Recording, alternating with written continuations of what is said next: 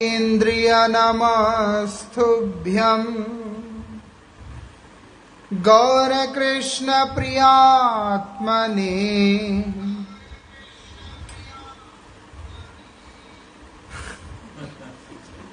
रूपानुगगति ज्ञाय गुरुदेवाय ते नमः। पतित पावन परम करुणा। परम आराध्यतम श्रील गुरुदेव। नित्य लीला प्रविष्टोम विष्णुपाद। परमहंस अष्टोतर शतश्री श्रीमद। श्रील भक्ति वल्लभ तीर्थ गोस्वामी महाराज जी के अभय चरण। में असंख्य कोटि साष्टांग दंडवत प्रणाम करते हुए उनकी अहेतु की कृपा प्रार्थना करता श्रीमद् भागवतम अष्टम स्कंद, द्वितीय अध्याय। गजेंद्र के ऊपर जो संकट आया है, उसके विषय में चर्चा कर रहे हैं।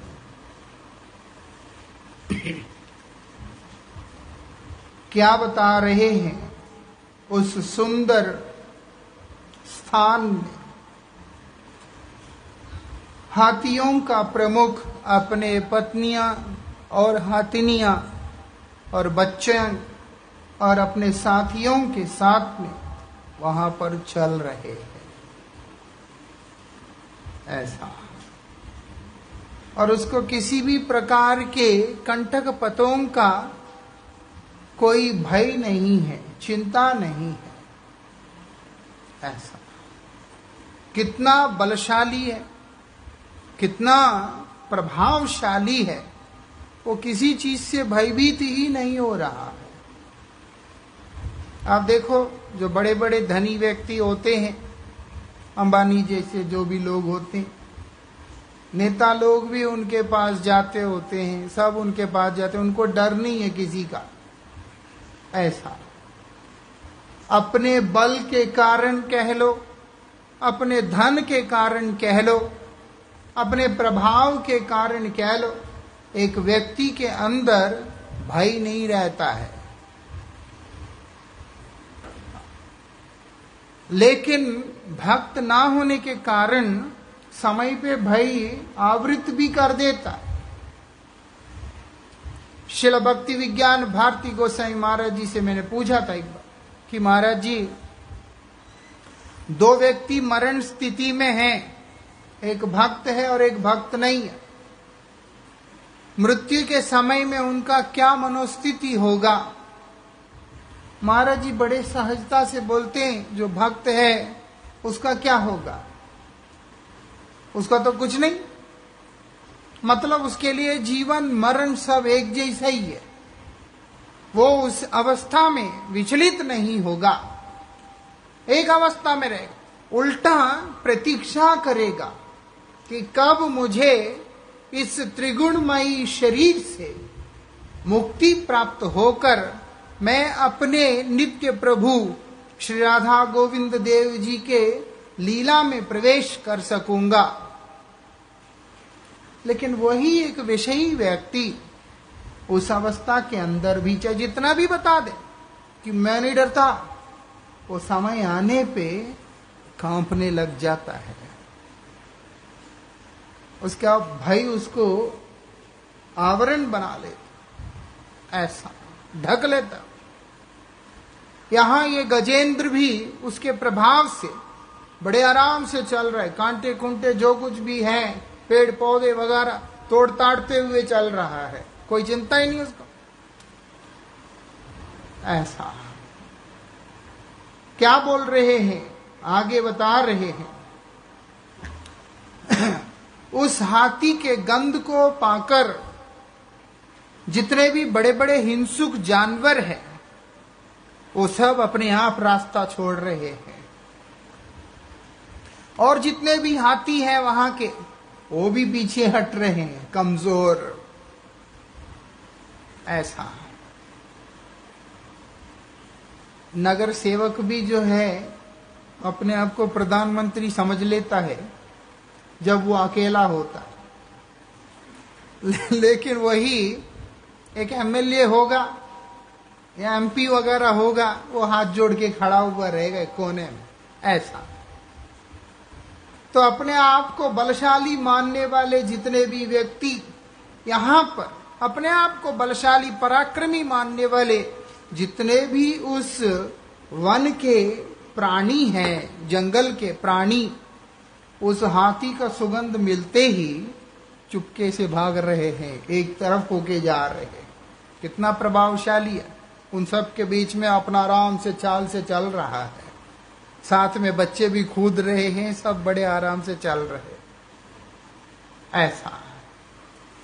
और क्या बोल रहे हैं?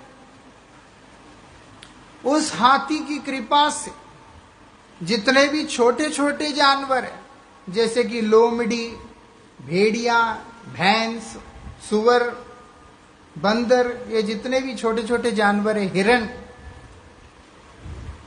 कोई डर नहीं रहा। है वो बड़े आराम से वहाँ पर वो भी साथ साथ में चल रहे हैं या थोड़ा अपना आनंद में है। शिल भारती गोसाई महाराज जी से ही सुना था कि पुरी का जो राजा के पास चार हाथी थे तब। एक नहीं, चार हाथी, अभी तो एक भी नहीं है। लेकिन पहले चार हाथी हुआ करते थे जब पचास साठ साल पहले। वो जो राजमहल है पुरी का, उसके पीछे खुली जगह था, उसमें हाथी को पालते थे। अभी तो सब गवर्नमेंट ले ले लिया और काफ़ी तो बिक्री भी हो गया। महाराज जी बोलते हमने देखा, पूरी में रहने वाले छोटे छोटे जो सांड होते हैं, पूरी में देखा, बहुत कम हाइट के गाय सांड होते हैं वहाँ पर। बहुत छोटे छोटे बोलते हाथी जब खा रहा है वो सांड वहाँ आके उससे छीन के खाने का कोशिश करता है। महाराज बोला, हम देखा, लेकिन हाथी उसको कुछ करता नहीं है।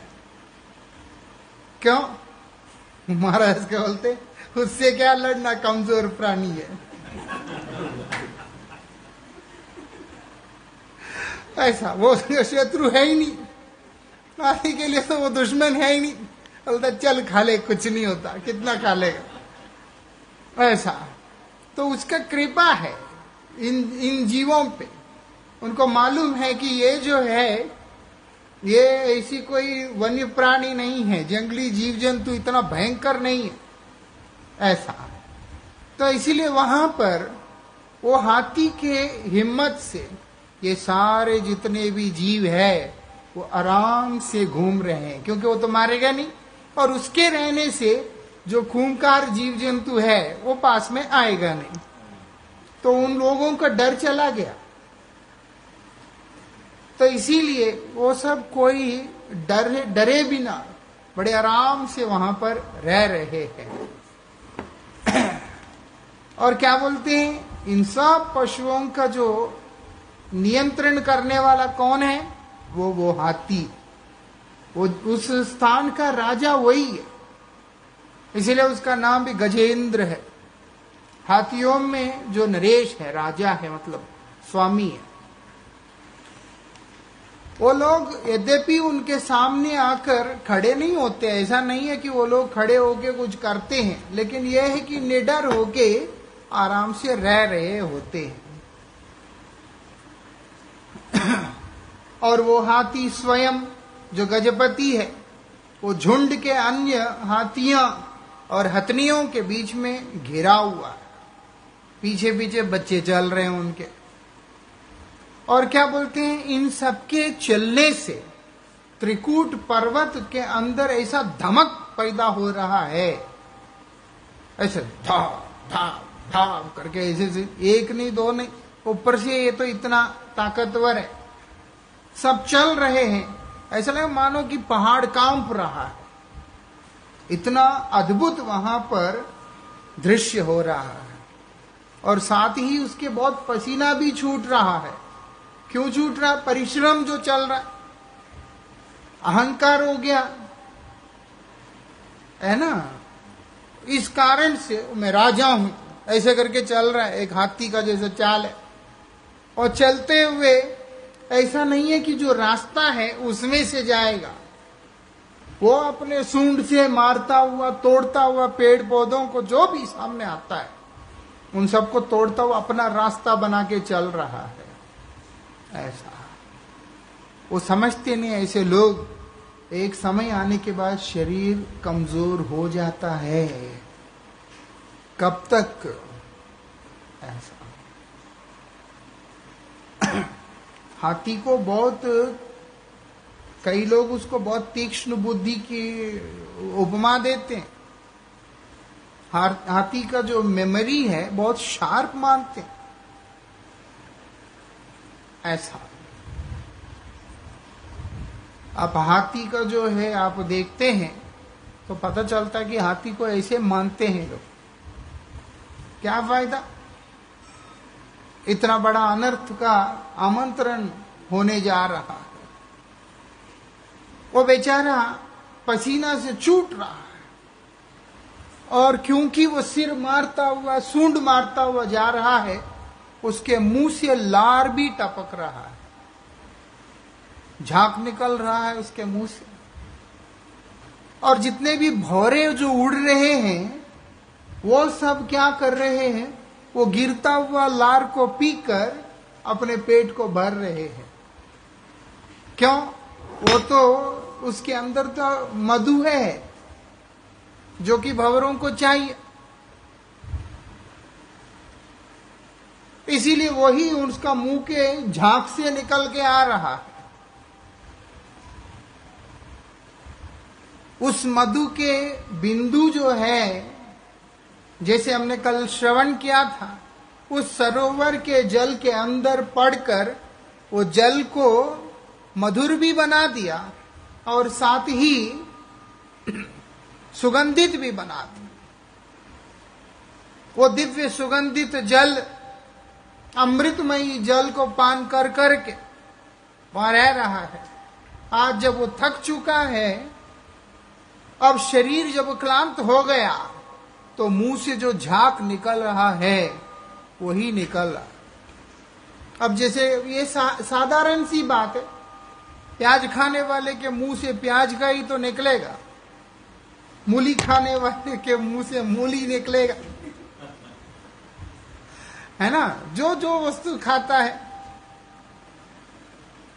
अब हमने देखा एक्सीडेंट होने के बाद दो महीना तक कोटक्कल आयुर्वेद का जो तेल है मुरिवेन्ना तेल करके उसको खूब मला। और उसके अंदर लहसुन का कुछ है कंटेंट है। दो महीना कमर से लेके नीचे तक मलते रहे मलते रहे।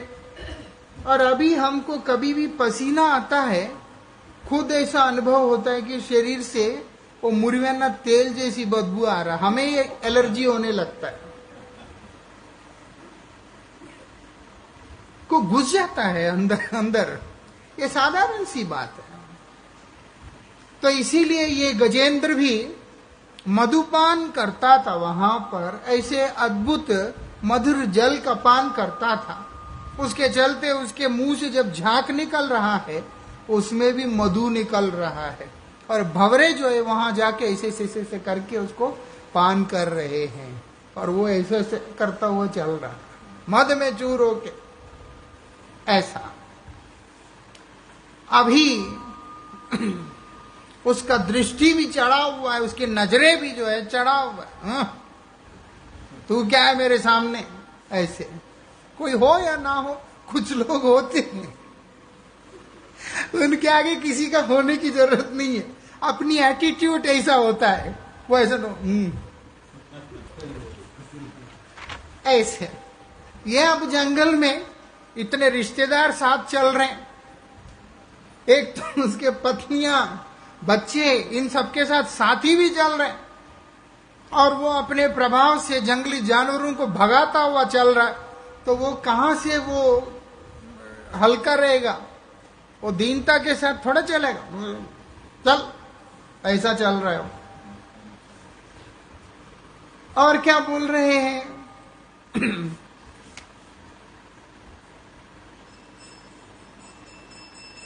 उसका वहाँ पर मधुपान करके क्या हुआ उसका? और भी उसके अंदर का मद और भी चढ़ता गया।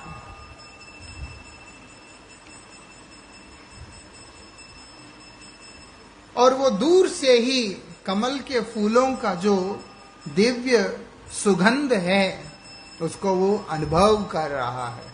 मतलब उसको प्यास लगा हुआ है बहुत तेज। उसका ध्यान जो है पानी की तरफ़ जा रहा है।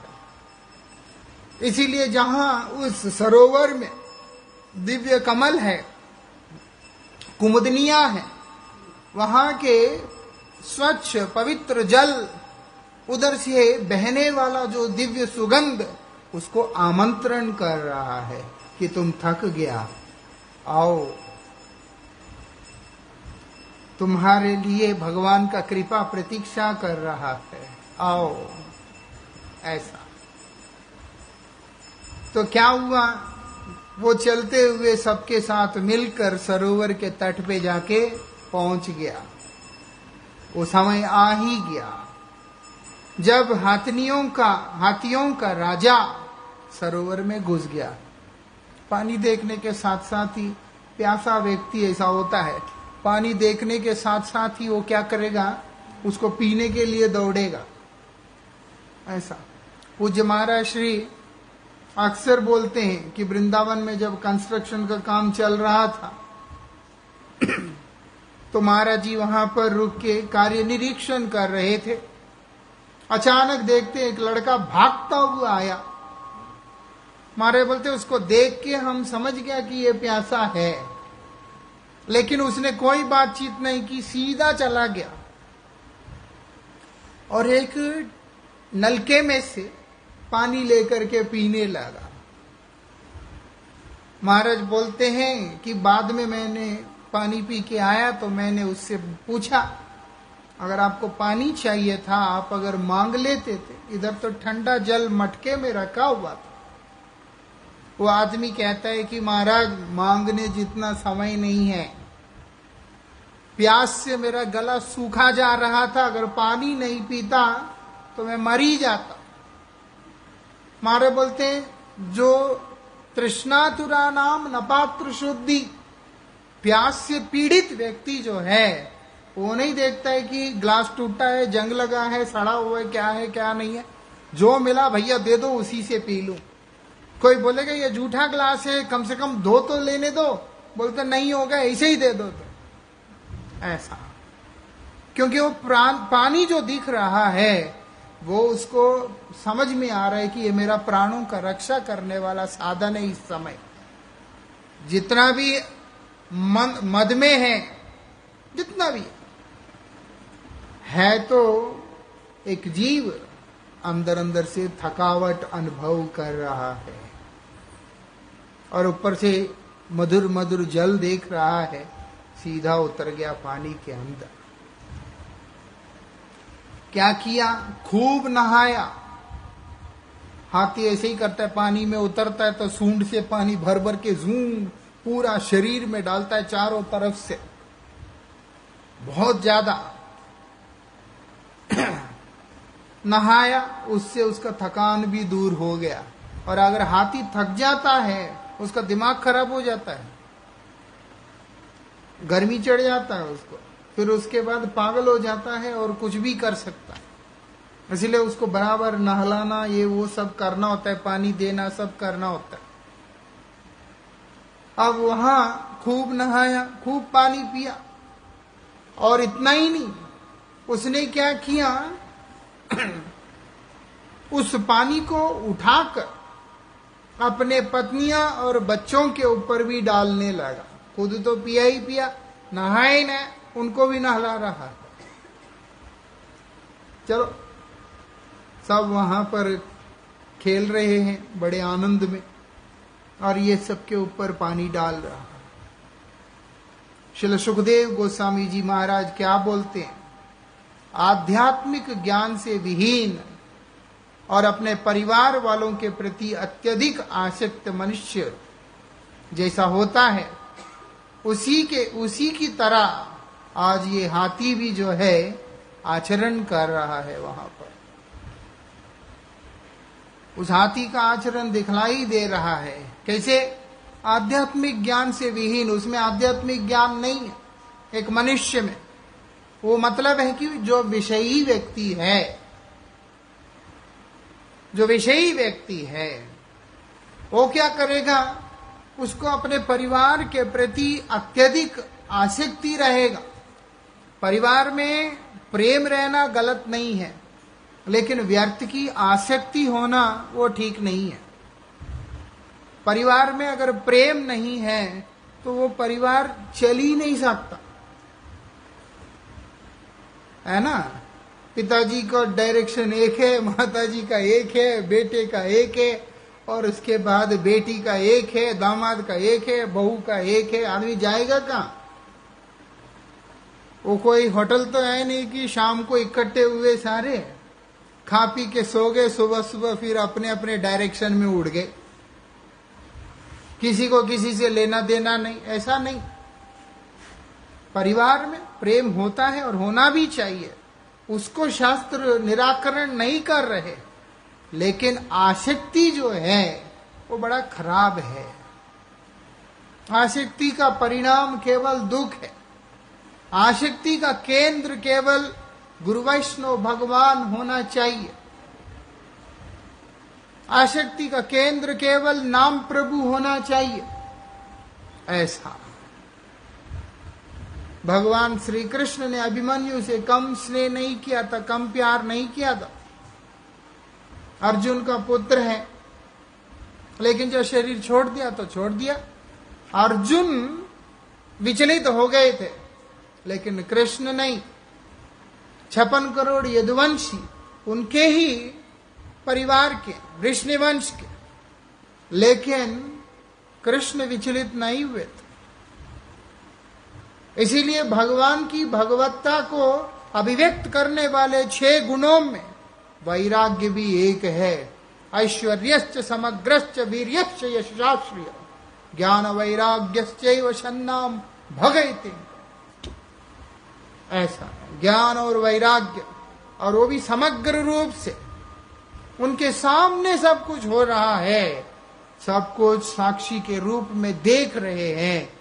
लेकिन किसी भी चीज़ का प्रभाव उनके ऊपर नहीं है। खुद बोल रहे, नाम ही कर्म फल स्पृह। अगर मैं कोई कर्म भी करता हूँ तो उसका कर्म फल भी मुझे स्पर्श नहीं करता है। क्यों? ऐसा। उनका कर्म में आसक्ति नहीं है। कर्म में आसक्त व्यक्ति को कर्म फल लेना पड़ता। अनासक्त भाव से किया गया कर्म का जो फल है, वो स्पर्श नहीं करता है। इसीलिए कोई सोचे कि मैं कुछ भी करूँगा अनासक्त होकर वो नहीं चलेगा। वो भूमिका की बात है। ऐसा। उस स्तर की बात है, जिस स्तर में इस बात को बतलाया जा रहा है। खैर, जो भी हो, यहाँ पर आध्यात्मिक ज्ञान जैसे एक व्यक्ति में नहीं होता वो परिवार में जैसे आसक्त होकर उसका सब कुछ परिवार के प्रति, परिवार के लिए होता है। इसी प्रकार से ये हाथी भी यहाँ पर काम कर रहा है। क्या बोलते हैं? उसने अपनी सूंड में सरोवर का पानी भरकर उसको सबके ऊपर छिड़काव कर रहा है। इससे बहुत परिश्रम भी हो रहा है। खेल है, सूंड से पानी को खींचना, फेंकना खींचना, फेंकना। और वो भी एक दो नहीं, बहुत सारे। बड़ा कष्ट है। लेकिन वो उस कष्ट को, उस परिश्रम को अनुभव नहीं कर रहा है। आप देखो, बहुत तेज बुखार है। बहुत मुश्किल है। शरीर में दर्द, तकलीफ़ है, बुखार है, लेकिन काम पे जा रहा है। क्यों भैया? विश्राम करो। बोले, नहीं, तनख्वाह कट जाएगा। तबीयत ज़्यादा ज़रूरी है, तनख्वाह कट गया तो क्या है? नहीं नहीं, बच्चों को देखना है, बीबी को देखना है, ऐसा। यही बात यहाँ पर बता रहे हमारे पूर्वाचार्य श्रीनिवास आचार्य प्रभु के शिष्य श्री गोविंद कविराज, वो बड़े सुंदर कीर्तन लिखा, हम सब जानते हैं उसको। उसमें वो यही बोल रहे हैं। बोलते, विफले सेविनु कृपा न दुर्जन जिनकी सेवा में मैं निरंतर रत हूँ, वो कृपण है और दुर्जन है। इस चीज़ को वो व्यक्ति अनुभव कर ही नहीं पा रहा है। ऐसा। कृपण क्यों है? क्योंकि भगवान ने विवेक दिया। जिस विवेक के माध्यम से साधु संग कर सकता है, जिस विवेक के माध्यम से अपने परमार्थिक प्रगति का मार्ग को सुष्ट रूप से पालन कर सकता है, लेकिन नहीं करता। मतलब अरिनाम नहीं करेगा। हरि कथा श्रवण नहीं करेगा, साधु सेवा नहीं करेगा। विवेक का प्रयोजन क्या? जब इन सब चीज़ों में एक व्यक्ति का रुझान ही नहीं, झुकाव ही नहीं।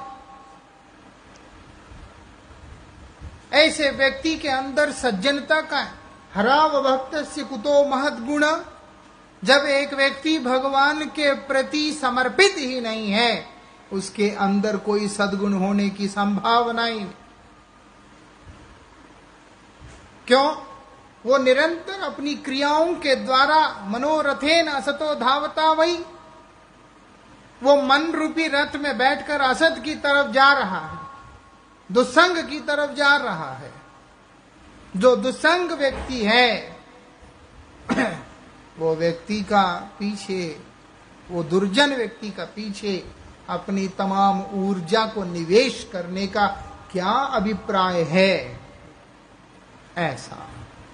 लेकिन वैसे ही व्यक्ति ऐसे ही करता है और फिर उसको परिश्रम अनुभव भी नहीं होता। शिल भक्ति विनोद ठाकुर जी महाराज बतला रहे गार्धवेर मोतो अमी कोरी परिश्रम।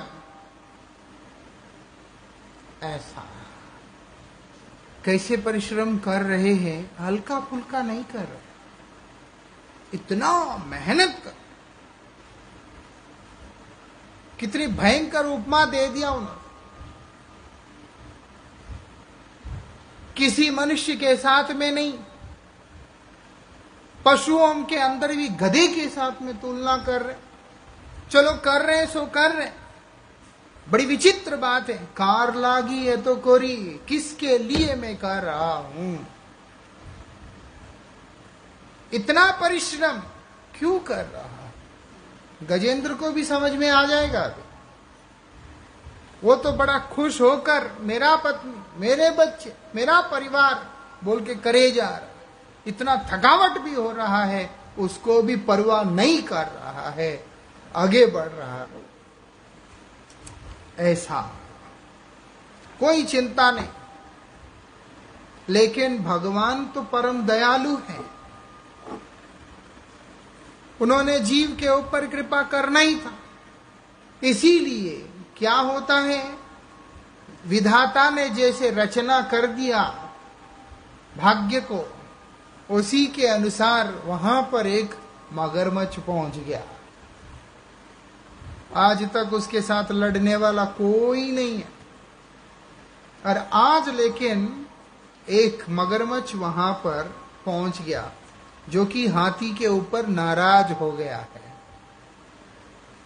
ऐसे नहीं आया, नाराज़ हो क्या क्यों?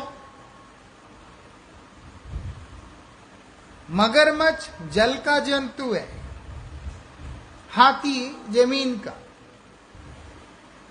पानी पीना गलत नहीं। अंदर घुसकर अपना आधिपत्य प्रदर्शन करना, वहाँ पे भी वो गलत है।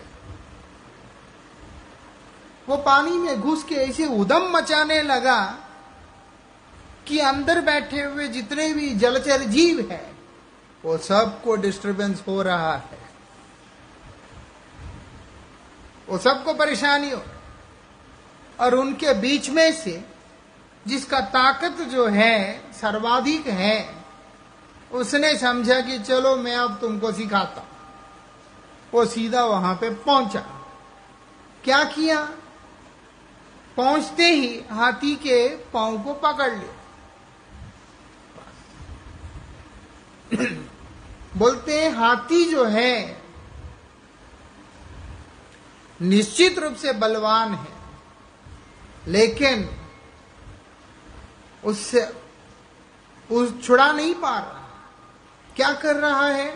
प्रयास कर रहा है छुड़ाने का। बाकियों के साथ में प्रयास भी नहीं करना था।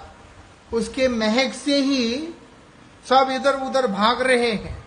सारे जीव जंतु कोई पास ही नहीं आ रहा। और उसके शब्द जब पड़ता है, वो धमक जब पड़ता है, उससे और ज़्यादा काँप रहे हैं।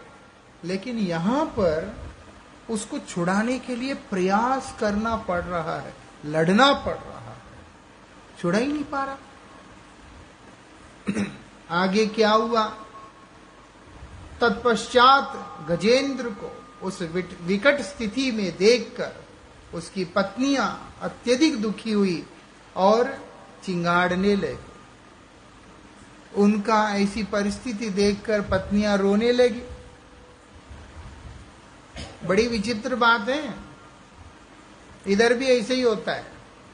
लेकिन जब मालूम पड़ता है कि बचेगा नहीं, आँसू पोच के वही बोलते हैं, वेंटिलेटर हटा दीजिए। बड़े सम्मान के साथ मार डालो, ऐसे बोल रहे हैं।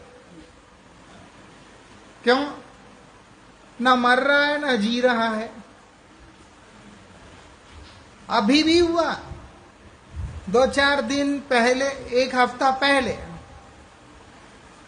एक माता आई है।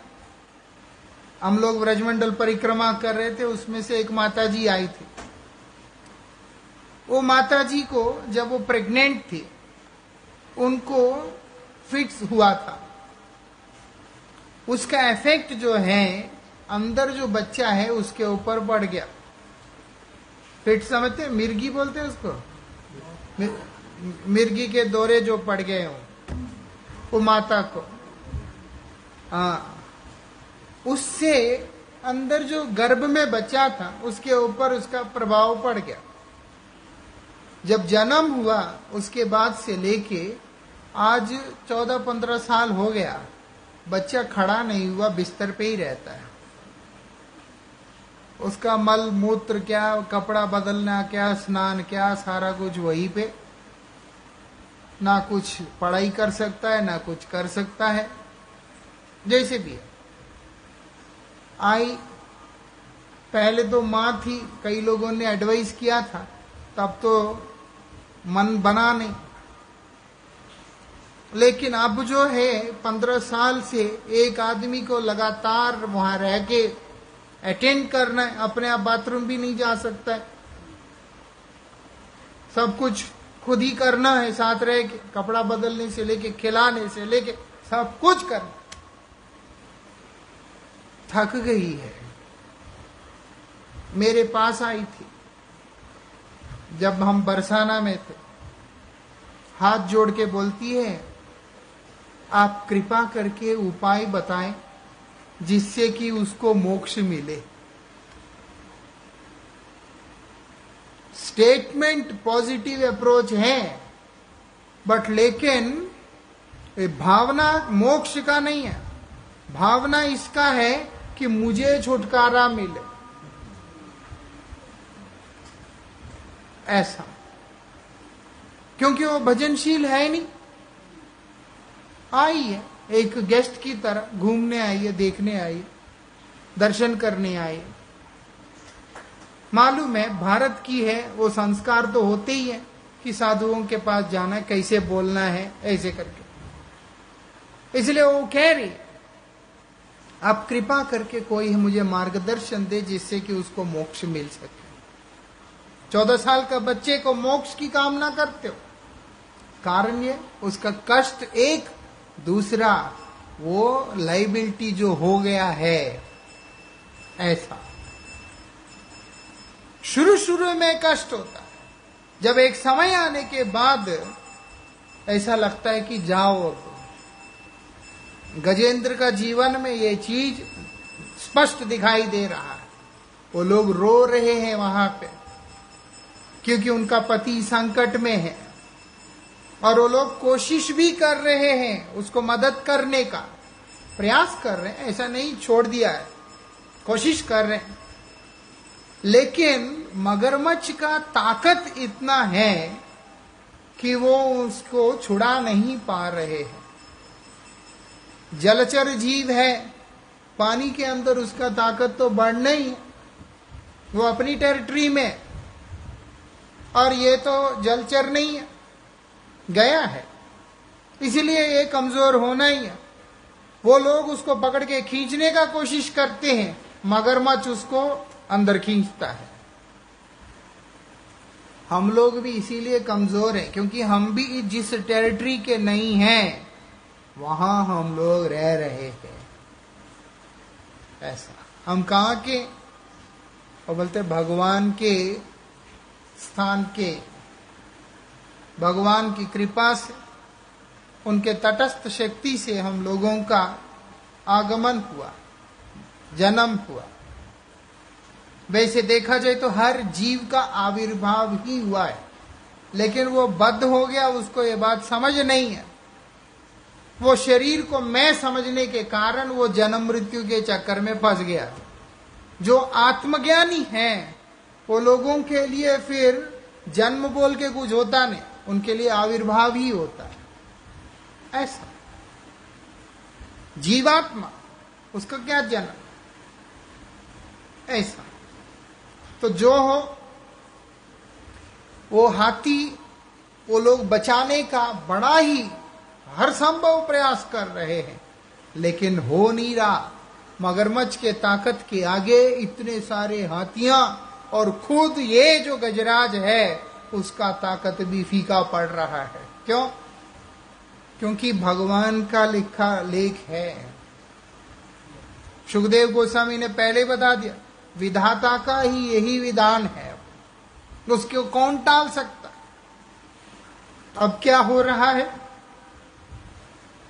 हाथी और मगरमच्छ जल के बाहर, जल के भीतर, कभी हाथी उसको बाहर खींचता है थोड़ा? कभी मगरमच्छ उसको अंदर खींचता है। ऐसे लड़ते लड़ते एक हज़ार साल बीत गया। एक साल, दो साल नहीं। ऐसा। एक हज़ार साल, सम सहस्रम। ऐसा बोल रहे, एक हज़ार साल निकल गया। और इतनी भयंकर लड़ाई चल रहा है। देवता लोग भी आश्चर्यचकित होकर देख रहे हैं। ऐसा। प्रकृति में जो भी होता है, उसके साक्षी बनकर देवता हर चीज़ को देखते हैं। ऐसा। हम लोगों को मालूम नहीं है। हमारे संस्कारों के अंदर ऐसा वर्णन है, शौच में जाते टाइम भी ताली मारना पड़ता, जैसे मंदिर में जाते हुए ताली मारते हैं। ऐसा। सब जगह पर कोई ना कोई देव अवस्थित होकर हर क्रिया को, हर जीव को निरीक्षण कर रहे होते हैं। जैसे सीसीटीवी है हमारा ध्यान जाता नहीं है, कैमरे लगे हुए। वो कैमरे में सारा कुछ जो है, मॉनिटर हो रहा होता है। इसी तरह से जितने भी देवता हैं, वो सारे देवता इस प्रकृति को मॉनिटर कर रहे होते हैं। इसलिए वो लोगों ने देखा कि ये क्या हो गया। हाथी का, गजेंद्र का और ग्राह का युद्ध हो गया और वो भी हज़ार साल इतना भयंकर युद्ध चल रहा है। वो लोग आश्चर्यचकित होकर सब देख रहे हैं वहाँ पर। और क्या होता है? जल के भीतर खींचे जाने तथा दीर्घ काल तक लड़ते रहने के कारण क्या हो गया उसके साथ, बेचारे के साथ? उसका मनोबल गिरना शुरू हो गया। हज़ार साल लड़ते लड़ते जो मनोबल गिरा नहीं, आज वो मनोबल गिरना शुरू हो गया। ऐसा। ये सब तब तक की है, जब तक मनोबल कमज़ोर नहीं होता। मन कमज़ोर होने से फिर उसके बाद कुछ नहीं। शरीर कमज़ोर होने से उसके बाद कुछ नहीं। इंद्रिय कमज़ोर होने से उसके बाद कुछ नहीं। वो खली नाम का एक पहलवान रहता है। इतना लंबा होता है, बहुत लंबा। हम उनको मिल के आए। मतलब हम मिलने नहीं गए। हमारे जलंधर में जहाँ प्रोग्राम था, सीए साहब के घर में। वहाँ पर उन्होंने उनको निमंत्रण किया तो आए थे। कुर्सी भी उनके लिए छोटा हो जाता है एकदम। जब मैं पहली बार उनको देखा था, मेरे साथ बच्चे भी थे। वो लोग उसको देख के बड़े खुश हो रहे। मुझे तो पता ही नहीं था कि वो कौन है। मैं इतना देख रहा था कि बड़ा लंबा चौड़ा आदमी आज तक नहीं देखा इतना लंबा करके। वो लोग कॉफ़ी लेके आए थे। सब ऐसे पकड़ के पी रहे कॉफ़ी। वो तो ऐसा लग जैसे कि पंचपात्र का चम्मच से कॉफ़ी जब पहले बार देखा था, उसके बाद प्रोग्राम में भी आया। जो भी कहने का मतलब इतना मज़बूत व्यक्ति, लंबा चौड़ा व्यक्ति, एक पहलवान व्यक्ति रेसलर है है ना, ऐसा हाँ। इतना बड़ा व्यक्ति है, आज के दिन आराम से, तेज़ी से चल भी नहीं सकता है। धीरे धीरे चलता है। तेज़ी से चल नहीं सकता। कुछ फॉर्म में दिक्कत है, इधर दिक्कत है। शारीरिक रूप से कमज़ोर है, इंद्रियों से कमज़ोर है। इस कारण से शरीर को मैं समझने के कारण मानसिक रूप से भी कमज़ोर है। मेरा शरीर अब ऐसा हो गया, मैं क्या चल सकता हूँ? ऐसा है स्थिति। बरसाना, जब हम लोग ब्रजमंडल परिक्रमा करते बरसाना में रुकते हैं तो सुबह भी जाना, जाते थे, रात को भी शयन आरती में जाते थे। चार पाँच दिन रुकते, परिक्रमा करते टाइम जब इस बार में पाँच दिन रुका, एक ही बार ऊपर गया। पूरा दिन परिक्रमा करके इधर उधर जाके बरसाना के मंदिर में ऊपर तक जाने का हिम्मत नहीं हुआ। एक दिन गया, वो भी वहाँ का जो पंडा है, वो मोटरसाइकिल में लेके गया ऊपर। सीढ़ियाँ चढ़ के नहीं गया। हिम्मत नहीं। मन कमज़ोर हो गया। शरीर कमज़ोर होने से। खैर, जो भी हो। यहाँ पर क्या बोलते हैं? लड़ाई करते करते बेचारा इतना थक गया कि आज वो मानसिक रूप से कमज़ोर हो गया। उसको ये विश्वास उठ गया। कि अब मैं बचूँगा नहीं। मेरा लग नहीं रहा कि मेरे कोई बचने का संकेत नहीं दिखलाई दे रहा है। शरीर भी कमज़ोर हो खाने को कुछ है नहीं। वो लड़ी रहा लड़ी रहा एक हज़ार साल से इंटरवेल ही नहीं है। हाँ, ऐसा तो है नहीं कि कुरुक्षेत्र युद्ध है। सुबह से शाम तक लड़ रहे सूर्यास्त के बाद बोल रहे कि जाओ खा पी लो रेस्ट करो। वहाँ तो ऐसा है नहीं। पकड़ के रखा हुआ है। कोई उसके पास विश्राम करने का समय नहीं। एक हज़ार साल से ना सोया, ना खाया, ना विश्राम किया, ना कुछ। कभी अंदर जाता है, कभी बाहर आता है। इसीलिए हाथी कमज़ोर होता चला गया। मगरमच्छ पानी का जंतु है, इसीलिए अपने आप से ही उसका शरीर पुष्ट हो रहा है। पानी के अंदर के जो भी पदार्थ उसको ग्रहण करना होता है वो मुँह खुला ही है आ, हाथी के पाँव में पकड़ा हुआ है। अगल बगल से उसके खाद्य पदार्थ भी जा रहा है। वो खा भी रहा है लड़ भी रहा है। उसके सामने ये बेचारा कमज़ोर होता चला गया। यही बात सुखदेव गोस्वामी यहाँ पर बता रहे इसके विपरीत मगरमच्छ जो है जल के जीव होने के कारण बड़े उत्साह में है अभी भी। एक हज़ार साल बीतने के बाद भी उसके अंदर इतना उत्साह है, वो बहुत खुश है और वो लड़ाई करे जा रहा है वहाँ पर। और क्या बोलते हैं?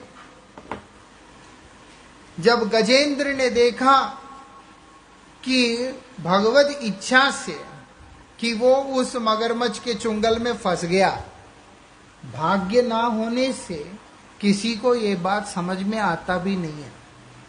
जब मौत आता है तो ये चीज़ समझ में आना उसके लिए परम सौभाग्य की ज़रूरत है। इसको समझ में आ रहा है। क्यों? क्योंकि इसका एक पूर्व वृत्तांत है कि वो एक राजा है, इंद्रदम्न नाम का। वो पूरी वाले जो इंद्रदम्न महाराज, वो नहीं है, दूसरे हैं। ऐसा। और उस समय भगवान का निरंतर सेवा पूजा किया करता था। वो पूर्व संस्कार जो है, वो शरीर बदलने के बाद भी भगवान का कृपा के रूप से आ रहे हैं। भगवान बोल दिया, नेहा विक्रम नाश्वस्ति।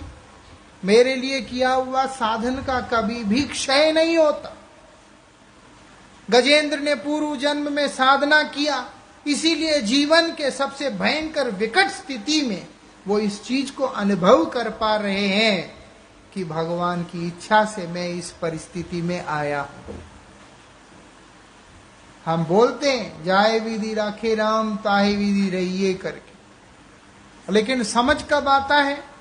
जब एक साधना है पूर्व पूर्वकृत साधन का प्रभाव से। आज हम करेंगे तो कल हमको ये चीज़ समझ में आए। वो पहले से करते आए। इसीलिए आज उनको यह बात समझ में आ रहा है। और उनको ये भी समझ में आ रहा है, ऐसी स्थिति में फंसकर मैं असहाय और संकट से घिर चुका हूँ। और ना ही मैं अपने अब प्रयास से, इस संकट से बाहर निकल सकता हूँ। ऐसा। मैं नहीं निकल सकता इससे बाहर। और मनोबल गिर जाने का पीछे कारण है।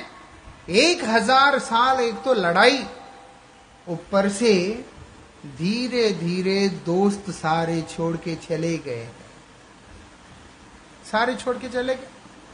धीरे धीरे और और हाथी ये सब छोड़ के चले गए।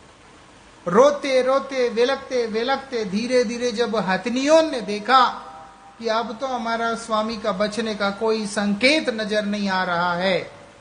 वो भी उनको छोड़ के जा रहे हैं। अपने आँखों के आगे, मौत के आगे उनको छोड़कर एक एक उनसे दूर होता देखकर, उनका और मनोबल गिरता चला गया है। बच्चे भी चले। एक ऐसी अवस्था, जहाँ पर वो देख रहे कि मैं तो अकेला पड़ा हूँ इधर। मेरा तो कोई भी नहीं है। सबको मैंने अपना समझा। लेकिन मेरा अपना बोल करके कोई दिखलाई नहीं दे रहा है। ऐसा। शिल भक्ति ठाकुर बोलते हैं, ना भजी या तो रे दिन वृथा गेला एखोन की हवे गति? अब क्या गति होगा? दिन तो चला गया, और आपका भजन भी नहीं किया। गजेंद्र का वही स्थिति दिख रहा है। वो सोच में पड़ गए कि मेरा तो मौत सामने है। मेरा मरण मेरे सामने। और उसके बाद अपना बोल के कोई नहीं है। अब मेरा गति क्या होगा नाथ? ऐसे करके चिंतन कर रहे हैं। और यही चिंतन करते करते एक निर्णय पे पहुँचे। क्या बोलते हैं? जब मेरे मित्र और संबंधी जितने भी हैं वो लोग मुझे मेरे संकट से रक्षा नहीं कर पा रहे हैं। मेरी पत्नियाँ मेरी रक्षा नहीं कर पा रहे हैं। तो और किसका कहना क्या? कौन मेरा रक्षा करेगा? कोई कुछ भी नहीं कर सकता है। इस चीज़ को हम लोगों को समझना चाहिए कि मेरा कोई कुछ भी नहीं कर सकता। ऐसा। इसलिए बोले हैव फेथ इन गॉड ऐसा। Have faith in Gurudev have faith in the holy name Lord is the saviour और कोई नहीं है। ऐसा। भगवान कृपा करके ये शब्द अंदर से निकल निकलवाया ऐसा। भरोसा केवल कृष्ण है। भरोसा केवल गुरुदेव है। भगवान है। हरिनाम है और कोई नहीं है। दिख सकते हैं, हमारे साथ बहुत लोग हैं, लेकिन वो समय में अपना कोई नहीं है। एक ऐसी जगह आता है, एक ऐसी पॉइंट आता है, जहाँ पर सभी के इमोशंस का डेडेंड हो जाता है। Then there is no one you are all alone ऐसा। सामने मृत्यु खड़ा है। और कुछ नहीं है। और यहाँ हम अकेले पड़े। जो भी है, ऐसी परिस्थिति में चिंतन करता हुआ गजेंद्र के साथ क्या हुआ, उसको हम लोग कल चिंतन करेंगे। वांछा कल्पतरुभ्य कृपा सिंधुभ्य एवच, पतितानां पावनेभ्यो, वैष्णवेभ्यो नमो नमः।